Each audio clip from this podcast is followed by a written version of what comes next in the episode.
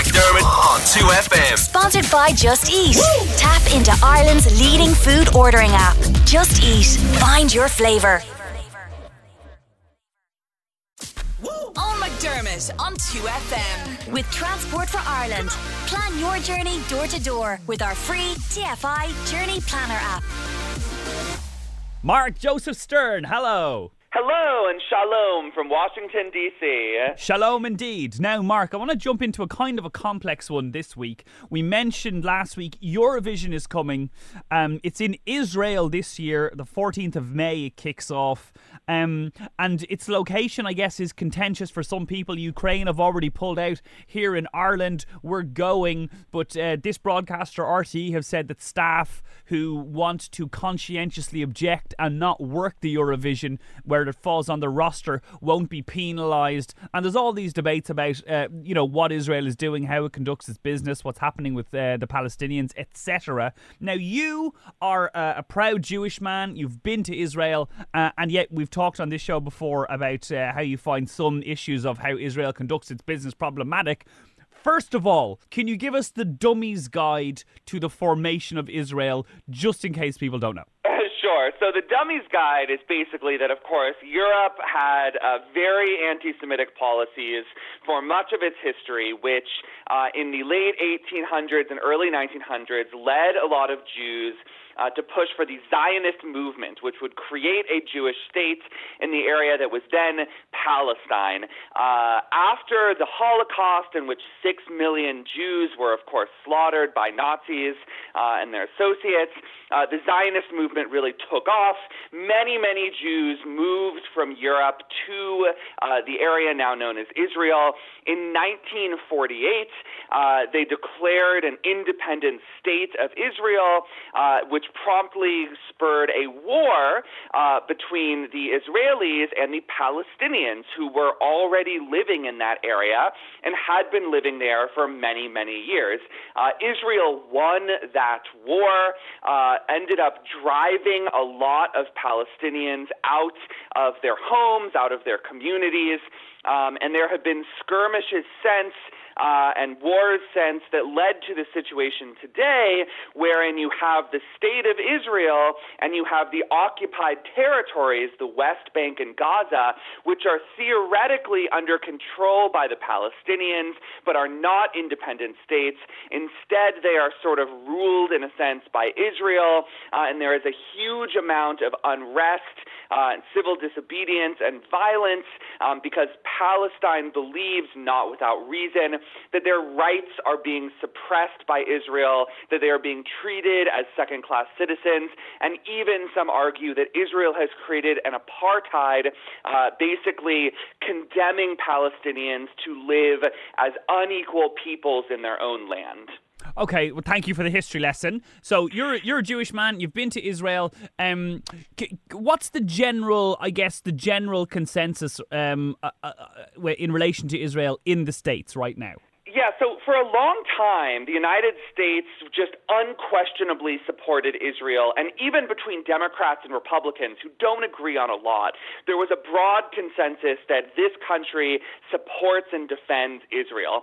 That has changed over recent years. Uh, there has been a movement on the left within the Democratic Party uh, to begin to really question our support of Israel, which takes the form uh, often of billions of dollars in money that helps Israel buy arms and weapons that it then periodically uses to engage in human rights abuses against Palestinians. Now, that's not all the money is used for, uh, and we do provide a lot of foreign aid for many, many countries.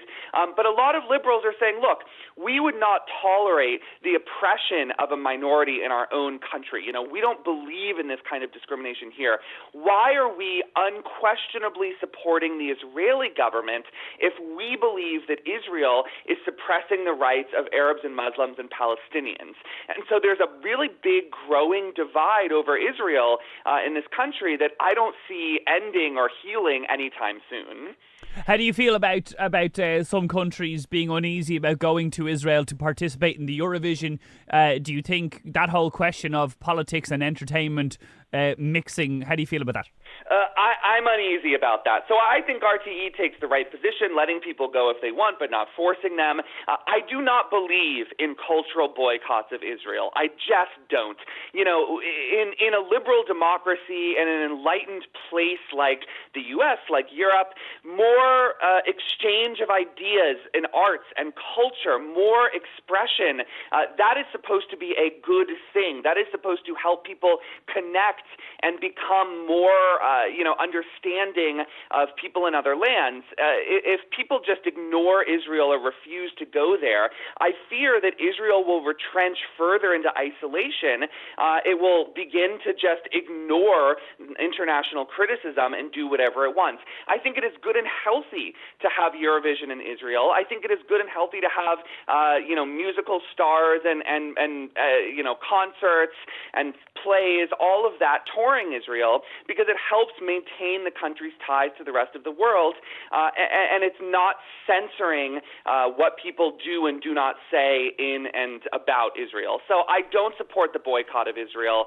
but I understand the unease because Israel's treatment of Palestinians really is abominable. Okay, and you know what we could do? We could do a longer conversation about that, and perhaps we will sometime. But thank you for that one. Let's take a quick break. Um, let's listen to Ireland's Eurovision entry. This is uh, Sarah McTernan, and we're back with Mark Joseph Stern after this. Here we go. 2, 2FM. That right there was Ireland's Eurovision entry on 2FM. We're back with Mark Joseph Stern. Now, Mark, um, let's jump into this. You did a, a story um, you posted on Twitter yesterday. It went wildly viral. This is about ICE, the Border Patrol Agency, and new powers that have been anointed. What's going on? Oh, yeah. This is terrible news here in this country. We all know that Donald Trump is a sort of authoritarian on immigration.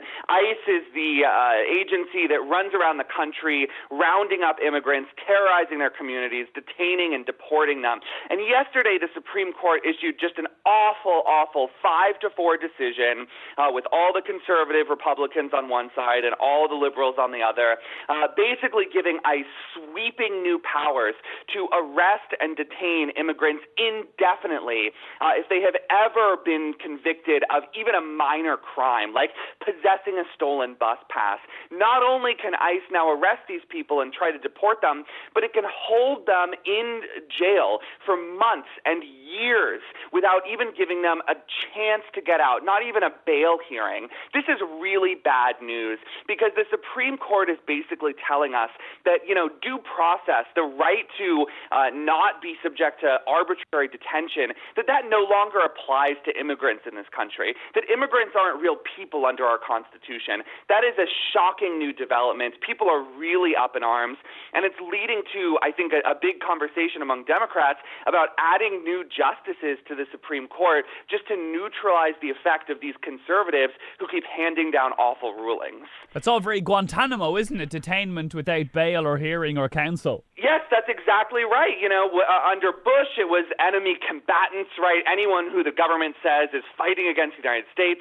Now Trump has expanded it, not just to so called enemies, but to immigrants who have lived in their communities for years or decades. I mean, truly, under this ruling, an undocumented immigrant who was charged with possessing a, a stolen metro ticket in 1980 could now be picked up by ICE and held for decades. He wouldn't have any recourse. He wouldn't have any opportunity to be freed. It's like creating Guantanamo in our own country.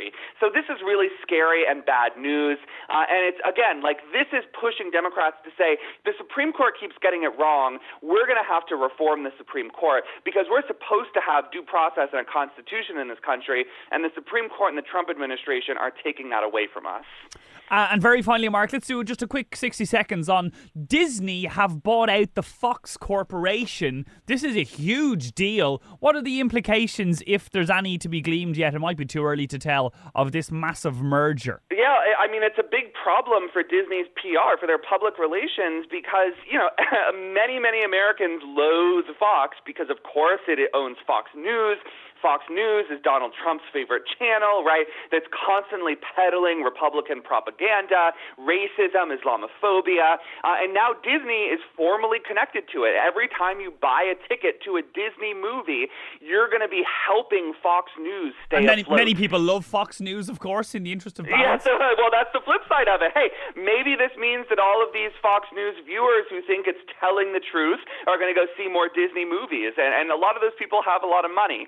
So I think it's too soon to know how this will affect the company's bottom line, but it's just going to throw another kind of stick of dynamite into the culture wars that we're having over entertainment here. You know, like we were talking about earlier, the divide between politics and entertainment is shrinking by the day, and now you're not even going to go be able to see the new Dumbo movie without having an argument about Fox News and democracy.